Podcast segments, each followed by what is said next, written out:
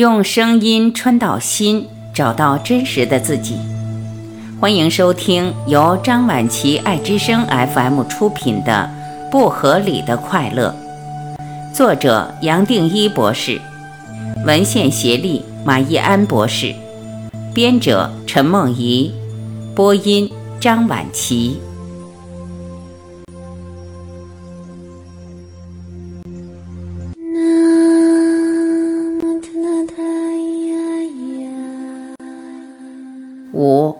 找回人类的潜能。超个人心理学透过超过我的探索，要表达的也就是人类有无限的潜能。身体是心的反应，我想在这里带出一些身心潜能的探讨。相信你读了，对于快乐，对于人类身心与生俱来的潜能，也会更有信心。一个人如果快乐的话，是不会有身心问题的。前面谈的正向心理学和超个人心理学，都是希望透过一种新的心理学，把快乐所带来的生命全部潜能找回来。透过一个全新的系统和完整的架构，系统性的说明、归纳种种身心状态，希望把这个理解以学术的方式传递出来。显然的，这两个学门背后隐约还有一个更深的领域。怎么透过快乐才能把生命全部的潜能找回来？包括生理的潜能，包括心理的潜能，甚至包括灵性的潜能，也就是生命真正的满足。要谈全部的潜能，自然让我想到麦克墨菲，他是加州伊莎兰研究院推广人类潜能运动的共同创始人。这个运动几十年来最强调的是人含着非比寻常大的生理。心理和灵性的能力，莫非穷尽一生所探讨的问题正是：人的成长有极限吗？所谓的超能力，是不是每个人都有的潜能？人真的能自我超越吗？有没有某些练习能帮助普通人发挥这些能力？一九九二年，墨菲写了一本七百多页的大书《人体的未来》。汇总了历史上大部分人类的身心超常现象的口述和书面记录，涉猎范围包括医学、运动、人类学、艺术、灵学，比较宗教研究。当时没有第二本书在这方面比它更完整。他以开放的态度融汇了种种科学领域，包括人类学、哲学、宗教、心理学和超心理学。将这些超长的人类经历分为十二大类，就连顶尖的新英格兰医学期刊也为他介绍。我相信，只要是想得到的奇怪现象，都已经归纳在这十二大类里了。这十二个领域在佛教称为西地，也就是超自然的成就，包括神通；在基督教则称为神迹。在人间看，虽然是很精妙、很奥妙。从整体来看，也只是一小部分的生命潜能。佛陀希望人能达到真正的潜能，也就是空，也就是前两本书所谈的生命的全部。耶稣也提到：“我对你们所说的话，不是凭着自己说的，乃是住在我里面的父做他自己的事。”无论是空还是住在我里面的父做他自己的事所描述的，也就是与一体意识完全接轨。墨菲的作品强调两个重点：一是从不同的领域去探究人的潜能，这是一个真正跨领域的主题，需要采用各种多元的工具和思维，不能只用单一领域的方法，例如临床医学的随机分组和统计去探究。要探索这一全新的领域，必须打开心胸，而不是用旧的逻辑去排斥，否则只是确认自己原本就想知道的东西而已。墨菲的另一个重点是，这些特殊的潜能才是人类真正的命运，才是我们注定达到的。而通往生命潜能完全开发的过程是可以加快的。他在这本书也提出生命回馈。心理修炼和心理治疗等方法，希望加快这一人类演进的脚步。我在静坐提过一位将近七十岁的瑜伽大师，自愿被活埋八天。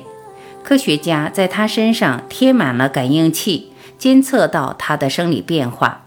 从临床的角度来说，他被活埋后的生理值已经落到了足以判定为死亡的地步。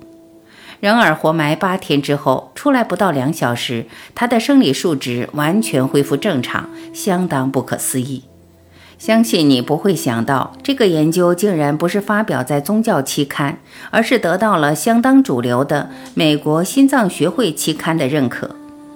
后来，我和哈佛的心理学家泰勒合写了一篇论文，把这个研究重新带出来，更深一步探讨静坐带来完全的放松状态。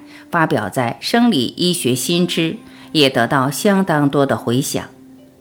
提到修炼，我会提到这位瑜伽大师和很多实例，也是要表达人类对身心层面的理解还相当有限，而将自己的潜能设限、限缩成有限的可能，甚至把这些能力称为超自然，而忽略了这些超自然其实才是最自然的特质。我们透过念头，不止把自己洗脑，同时也局限了自己。在灵性的层面，有更多数不完的潜能。然而，我们同样把自己落在一个局限的角落，以为我们本身就是那么渺小，而以为这些潜能跟自己的生命无关。于是我才在不同场合分享静坐等等专注的方法，希望大家都可以把自己的身心当做一个实验平台，把自己的全部生命潜能找回来。哈佛的班森医师找了许多密宗和瑜伽大师，做了不少这方面的研究，甚至在一九八零年代远征印度，上达兰萨拉，也就是藏人聚居的地方。找到三位密宗僧侣探讨着火修炼的生理效果。着火修炼是藏传佛教古老的修法，透过苦修，让年轻的僧人可以得到元气，在冰天雪地中继续专注修行。一般是在身体披上湿毛巾，甚至倒冰水，透过呼吸或朗诵的练习，让身体产生热量。就好像从丹田创出一个自己运作的马达，这种修炼就是让身体带着意识走。最不可思议的是，这么做所产生的热相当大。熟练着火修炼的僧侣，非但不受冰冷的影响，甚至可以把挂在身上的湿毛巾烘干。班森仪式测量了修炼着火时体温和其他生理参数的变化。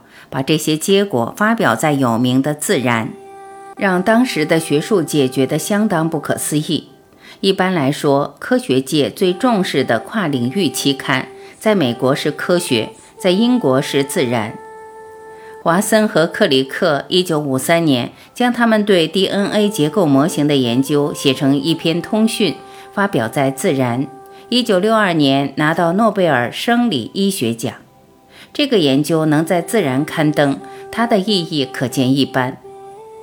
我的父亲同一段时间在麻省理工学院的生物医学工程临床仪器中心，也对人类潜能的主题有很广泛的涉猎。我当时常跟我父亲开玩笑，不光是印度、西藏的瑜伽士，大概全世界最奇怪的人都集中到他的实验室了。虽然那是我免疫和肿瘤研究最忙碌的时候，只要有时间，尤其是周末，我就会过去参与。当时就发现，只要集中一个人的注意力，就可以造出许多超能力，而且是可以测量的。这种超能力有相当多的实例。墨菲在人体的未来做了相当完整的汇总，其中一个很有意思的例子是台籍日本棒球选手王贞治。王贞治在二十二年的职棒生涯中打出八百六十八支全垒打，远超过美国职棒大联盟的全垒打王贝瑞邦兹、汉克阿伦和贝比鲁斯。在日本职棒赢得十五次全垒打王头衔。他从一九六五到一九七三年带领独卖巨人队赢得连续九年的日本职棒全国冠军。不过，他在巨人队的前三年并没有尽全力，时常在银座酒店流连往返。一九六二年，荒川博成为王贞治的教练，他要求王贞治烟酒不沾，拜和气道创始人直之胜平为师。学习在球赛中为自己创造一个心理的时空。后来，荒川博教王贞治采用有名的金鸡独立打击姿势，他的打击威力开始发挥，就好像这个姿势让和气道的原则可以聚焦。王真志自己是这么说的：学和气道最要先学的就是聚焦到一个点上，这个点是每个人都有的能量点，也就是华人所说的丹田。除了守丹田、维持中央核心的稳定之外，王真志还从和气道学到了对气的觉察以及等待。那一季稍早时，我们正在想法子克服我打击爆冲的习惯。荒川教练去向直之胜平师傅请教，师傅并不是棒球迷，直截了当地说：“你看，不管你要不要，球就是会来。”你能做的就是等球来找你，学习等待，这是日本的传统。等，教他等。王真治还学会了如何把气倒向手中的球棒，让每一次打击犹如生死大事。他学到日本战国时代的不败剑士宫本武藏在五轮书所说的：“是近如置身事外，是远如在眼前”，也就是幕腹的技巧。透过这样的眼力，不只看得到投手的动作，也同时可以读到投手的意图。王贞治说：“不过我还想学会更多。有时在球技中，我睡到一半醒来，会发现自己的心好像有火在烧。如果我是去银座浪荡，或一晚喝掉一瓶苏格兰威士忌，再加几罐啤酒，那也就算了。可是我总是为了棒球半夜醒来，心头发热。”这种话怎么说？听起来都像个傻子。怎么到了这种地步，好像活着就是为了打球？我对挥棒击球的执着和武士对剑道的一心一意没有两样。这就是我的人生。一样的，我这里会提到王真志，也是希望表达：虽然我们一般人的追求都是希望在动中找到全部身心的潜能。然而，就像王真志亲身所体验到的，是在等待中，一个人不动，甚至没有念头、没有思考、没有顾虑，才可以发挥全部的潜能。这和一般的想法大概完全相反。我们会认为这一生就是要规划、准备、打算、追求。然而，生命的根其实是落在念头与念头、动与动之间，没有念头、没有动的空荡。一个人要达到最高的潜能，首先要体会到宁静。透过宁静，自然体会到任何动，包括念头，还只是一个限制，而把生命从整体限制到一个生命的角落。只有透过宁静，我们才能体会到生命的潜能远远超过自己一生限制自己的条件或状况。要取得快乐，首先要懂得停留在宁静。活出宁静。问题是，全部过去的研究和潜能开发都在生理或物质的层面着手，也就是说，我们最多是把生命的全部落在物质的层面，却忽略了透过无常的物质想找到一个最终的答案是不可能的。华人也有不少专家投入人体潜能开发的研究，相当优秀。可惜的是。到目前，没有一个可靠而稳定的方法足以让大家发挥全部的潜能，而同时把快乐找回来。